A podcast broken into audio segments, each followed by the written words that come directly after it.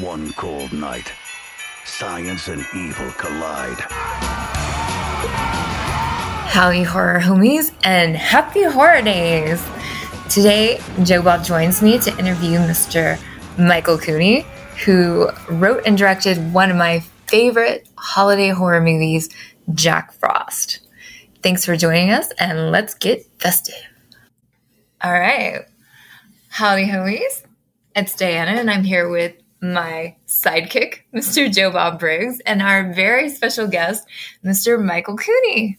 Thank you so much for being here. You're, you're welcome. It's uh, always lovely to talk about Jack Frost at this time of year. It is honestly what gets me in the holiday spirit more than anything is talking about this little film. Oh my God, I love that. I love this movie so much.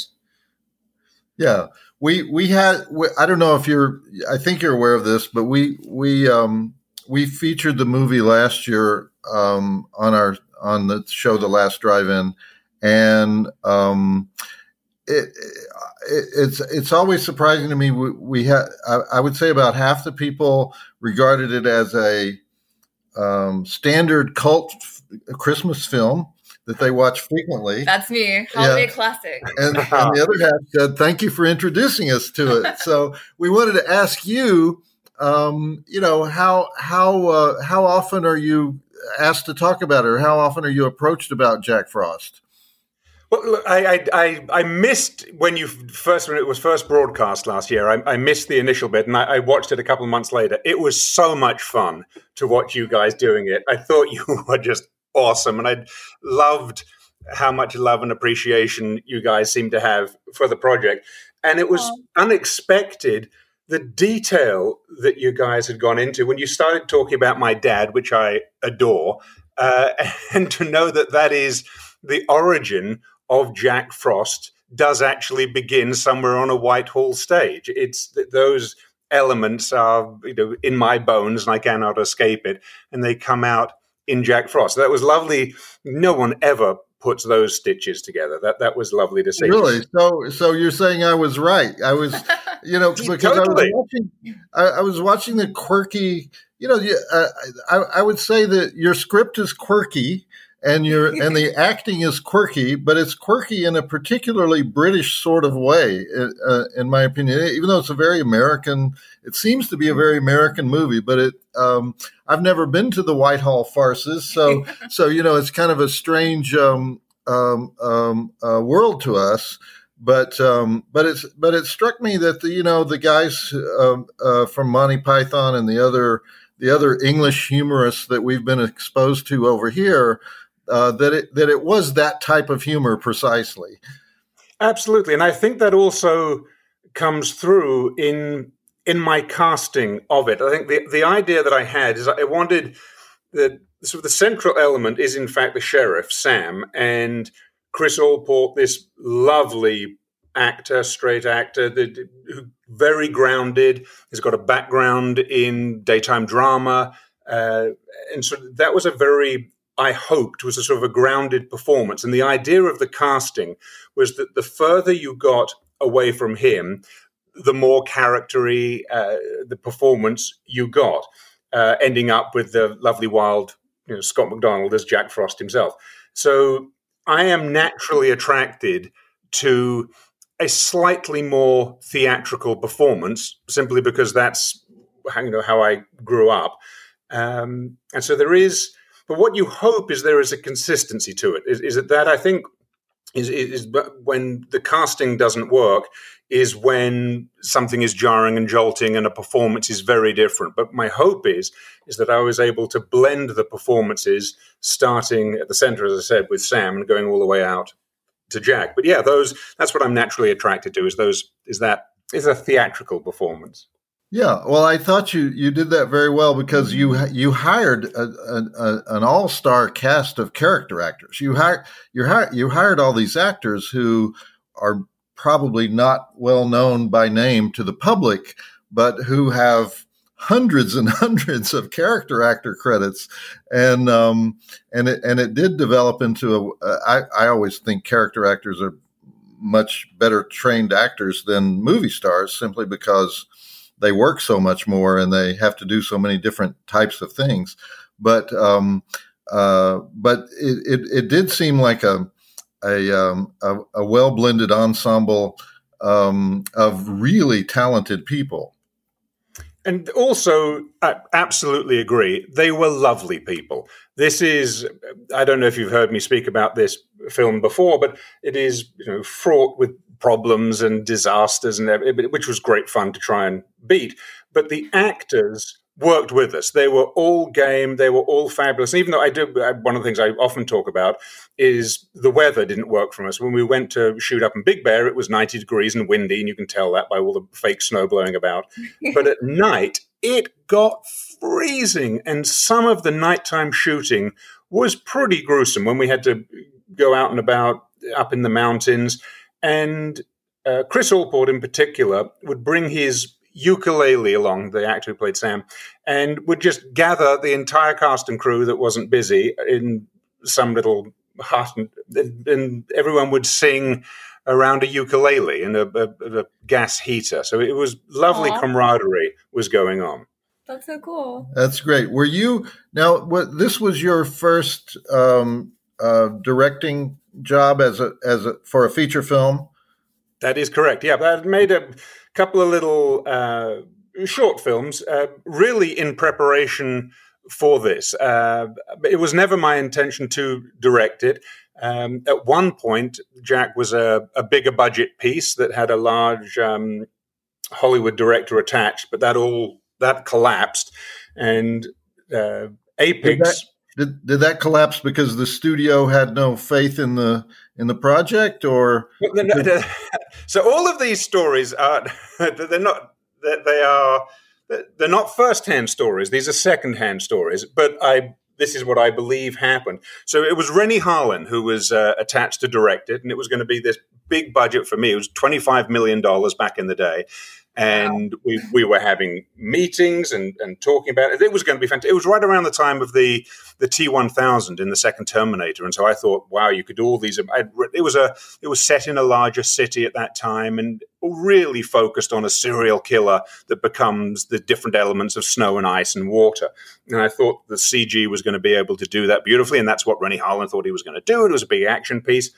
And then what I heard is that his girlfriend read it and said it's the worst thing she's ever read. And, and anyway, she wanted to do a, a pirate movie, and that was uh, what Geena Davis and Cutthroat Island. Yeah. So we went our separate ways at that point. That's terrible. Now you mentioned you mentioned the the the science of water and ice. Um, uh, tell me, tell me this, tell me the uh, how you see the oh science oh of of the uh, of, Jack, of, Jack, Frost. He is because, baffled by this. No, no, no, because you you can you can only kill Jack Frost. You cannot kill Jack Frost when he is pure water. Is that correct? You can only kill him when he's when he has some substance to him, or you can. I think that what, what the, the, the, science that when you we haven't killed Jack yet, we we just keep putting him back in the bottle. Um, and that the you're going to have to find a way to actually separate on an atomic level his DNA from the the water molecule. I think then as long as his DNA is fused with any H2O in any in any form, you're not getting Jack out of the ice cubes. So okay. even though in number two, when we destroy him with bananas, that the that the uh, he's he's still in there. So if if you know if, if I ever get around, which I would love to, to making a third one, Jack will be back full on personality, and he'll oh, he'll be there ready to go. now, are you? Um, did, did, you did you have aspirations to direct, or was this?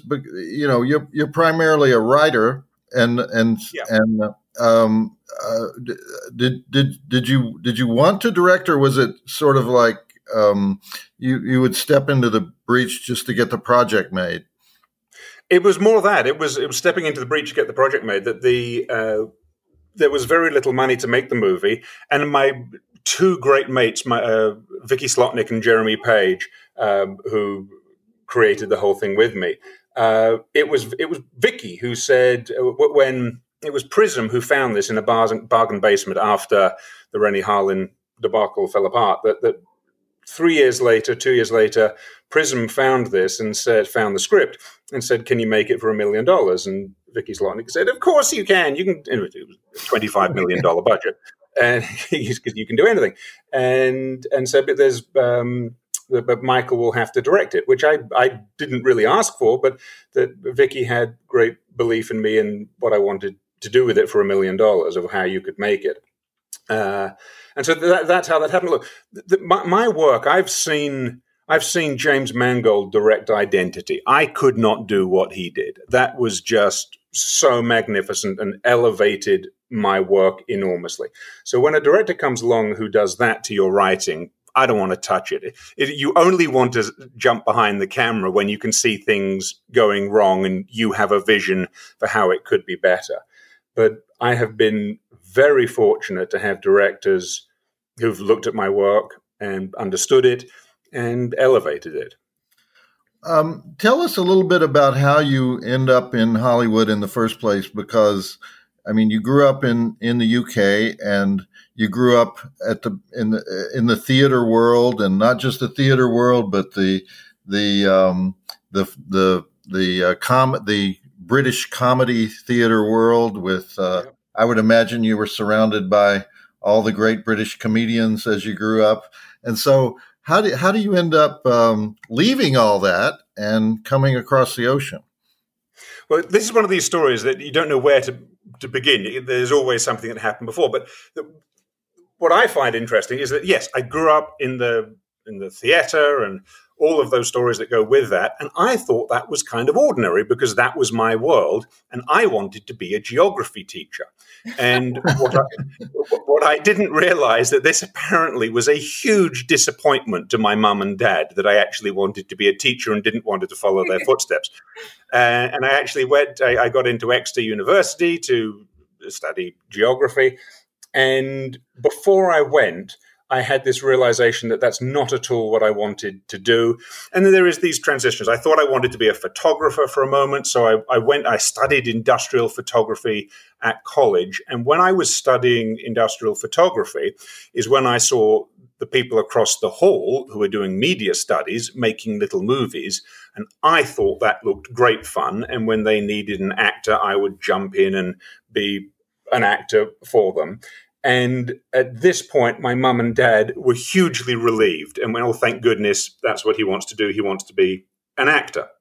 and I, I, know it, it's so so. So I, I, I auditioned um, at RADA and wherever you audition in London. And they talked about my dad, which was totally cool because that's all anybody did. I was that's I utterly expected that, that that people would want to talk about my dad. My brother, meanwhile, happened to move to Australia, and I went to visit him. And I stopped down for three days in Los Angeles, not knowing anything about the place. And I was wandering around West Hollywood, and I saw the Lee Strasberg Theatre Institute, which I had never heard of. And I walked in and said, "Hello, I'm Ray Cooney's son. Please, may I have an audition?" And they went, "Who's Ray Cooney?" And oh, wow. a tiny little bit of rebellion inside of me, I think, thought, oh, that's interesting. They don't know who my dad is. So if anything happens, and, you know, nothing did, but uh, if anything happens, it will be on my own merit. And so I, I said to my dad, how, how can we make this happen? And he has always been incredibly supportive. And his point of view was, and how about this for great parenting, is if you wanted to be a doctor, I'd have to put you, uh, you know, through college and pay for that, and you'd have a four year degree, whatever. He said, How about, I was 21 at the time, he said, How about you go out to Los Angeles and I'll give you a small stipend. He gave me a small amount of money to live on.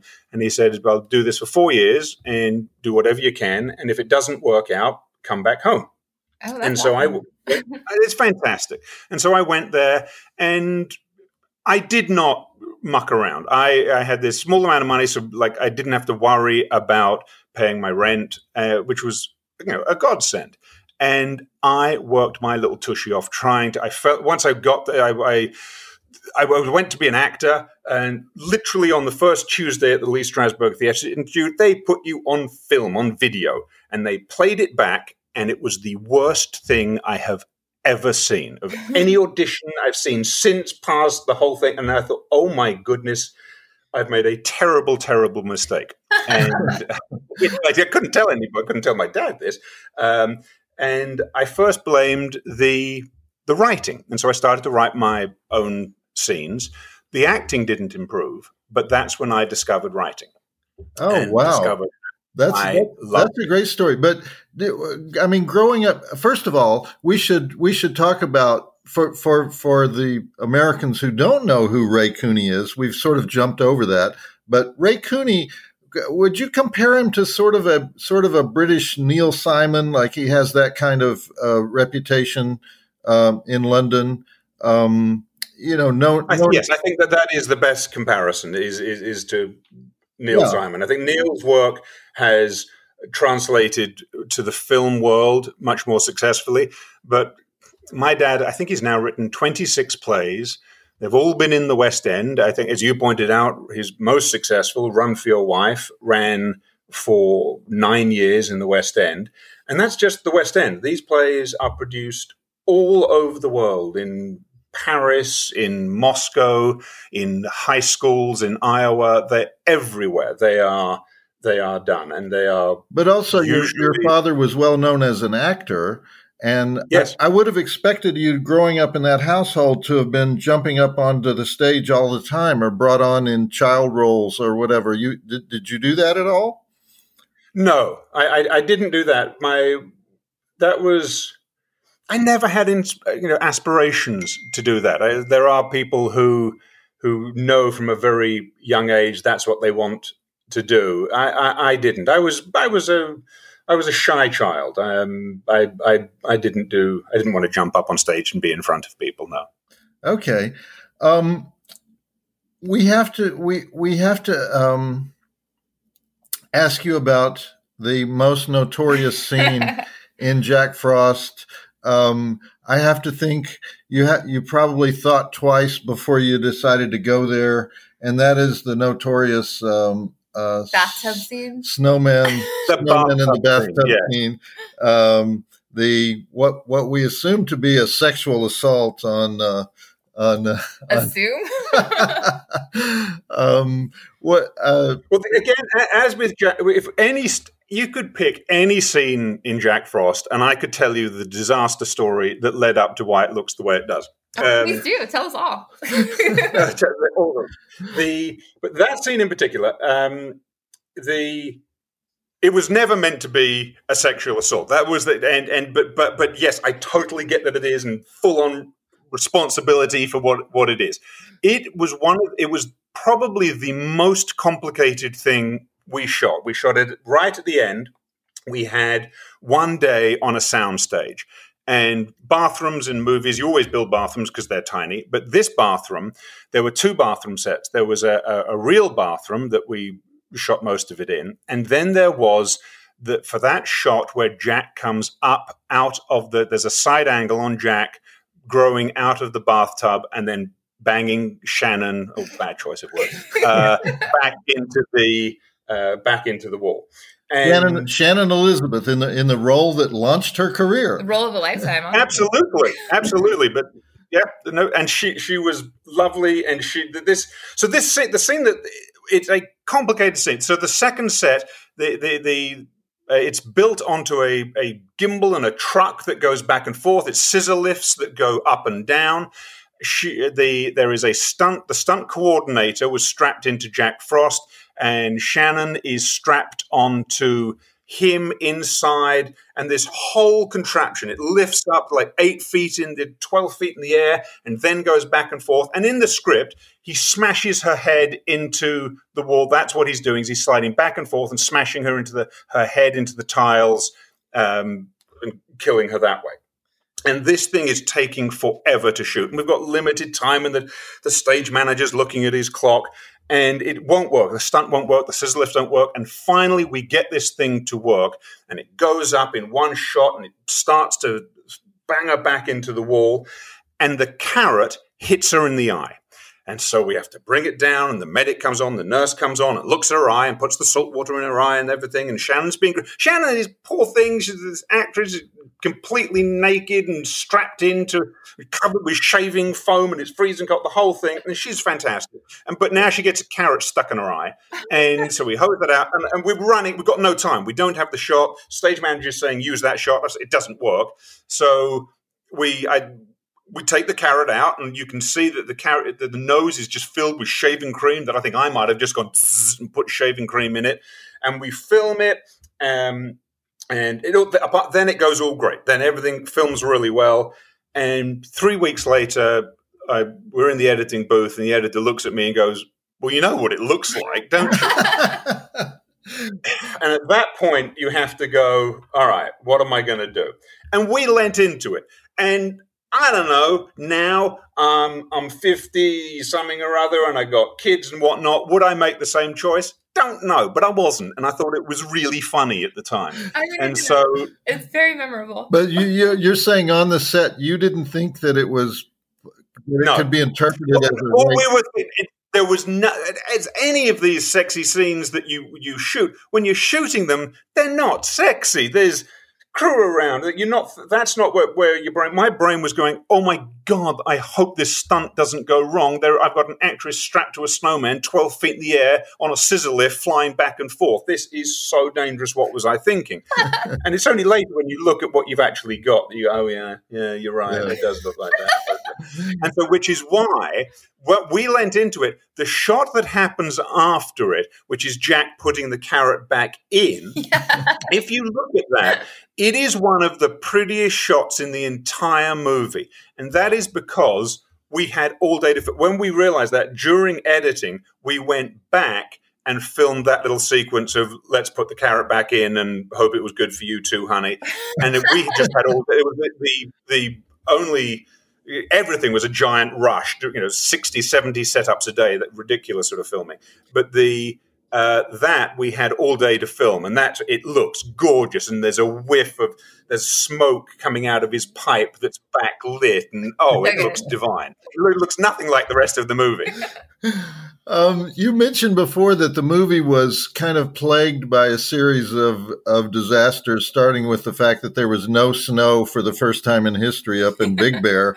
Um, but um, the the you you shot in '93 and '94, but the film wasn't released for uh, three or four years. What what was the what was the what was the holdup? Yeah, so what happened was uh, it was Prism that that found the bargain basement script and said, "Can you make it for a million dollars?" Um, and so Prism made it. There, we were in pre-production. We had built one of the snowmen. We were about a week out from filming, and Prism went bankrupt, and they had. Uh, I think they had it was either five or seven, seven films ready to go. And strangely enough, um, so they chose two of their films. They chose Jack Frost and they chose Leprechaun 4 Ooh. to complete production. Nice. And weirdly, Leprechaun 4, uh, my wife was in Leprechaun 4, but we did not know that. We did not know each other. This is 20 years before we met.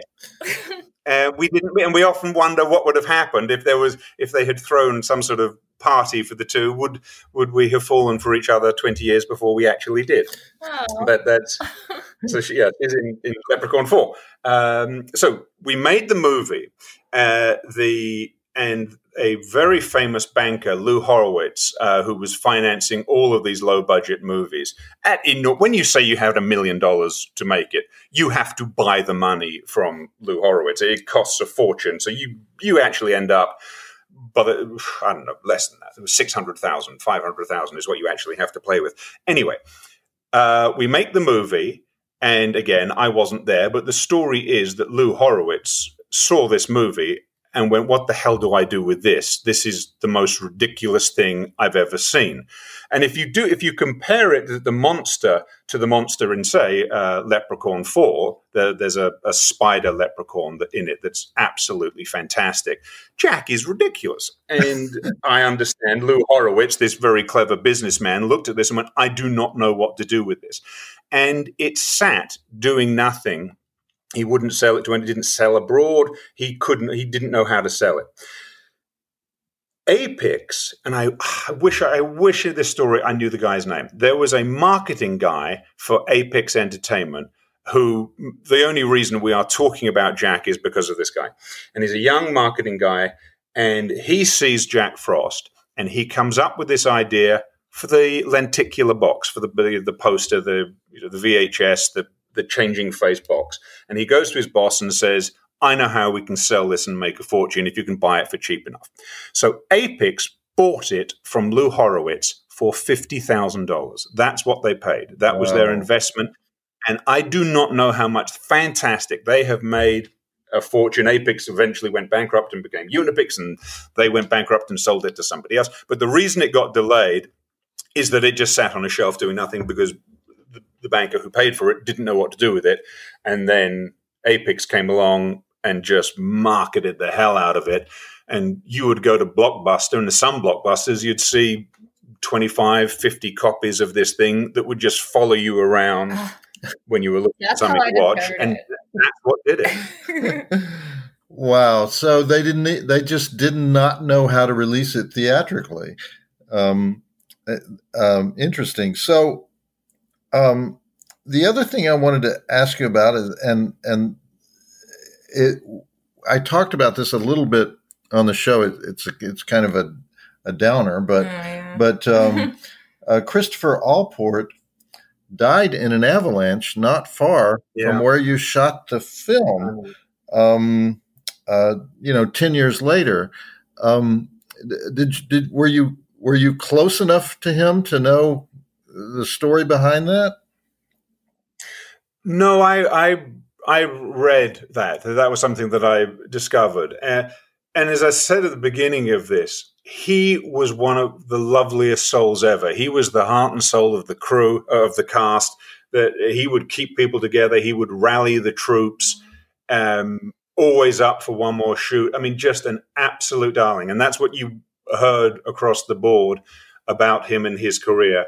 And yeah, I mean, the irony of it is just bizarre. But look, he that he was an extreme extreme sports guy. He, he we we had to stop him going off when eventually it did snow at the end of Jack Frost.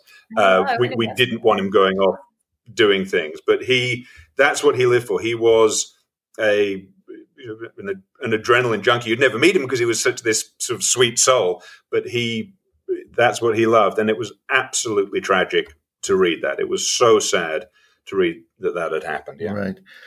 Um, Michael, I, I saw on one of your, uh, I, I, saw on your IMDb that one of your credits is the show Center Stage. Is this the center stage in New York on the?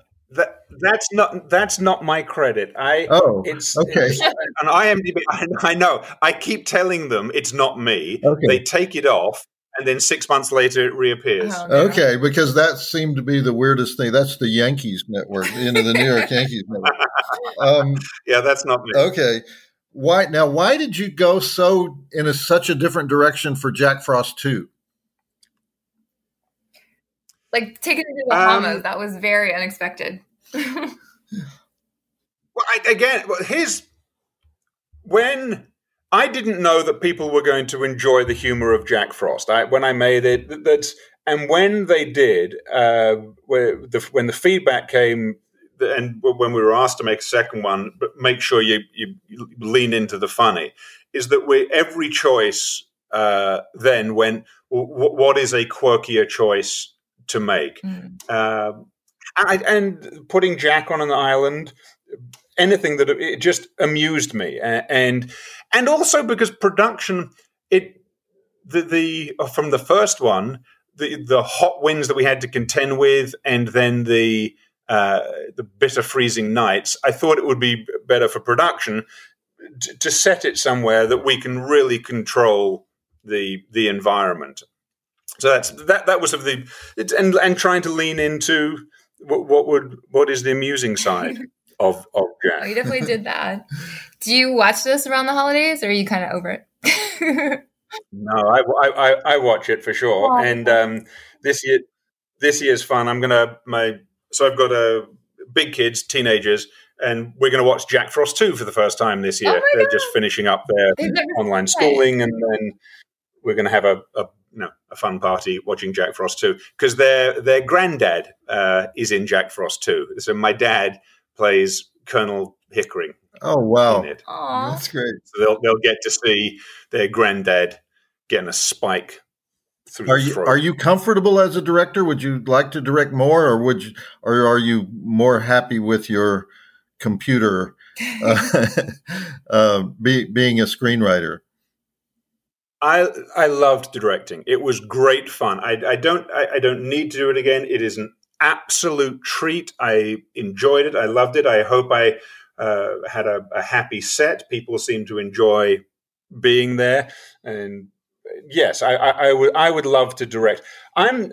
It, this stems back to you asking me, did I rush up on stage as a little boy? No, I didn't.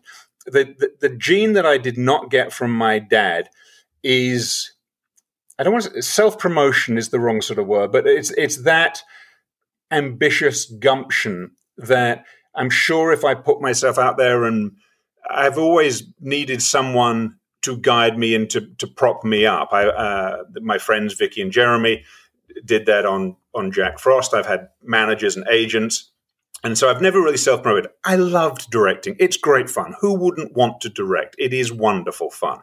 Uh, and so, yes, if the opportunity happened again, I would jump at it. It, it would be fantastic to get behind the camera. Well, we hope there's a and it, my, as I said, my, my wife is a uh, an actor, and she does these auditions. Now they're doing auditions from home, and I am so excited to direct her auditions.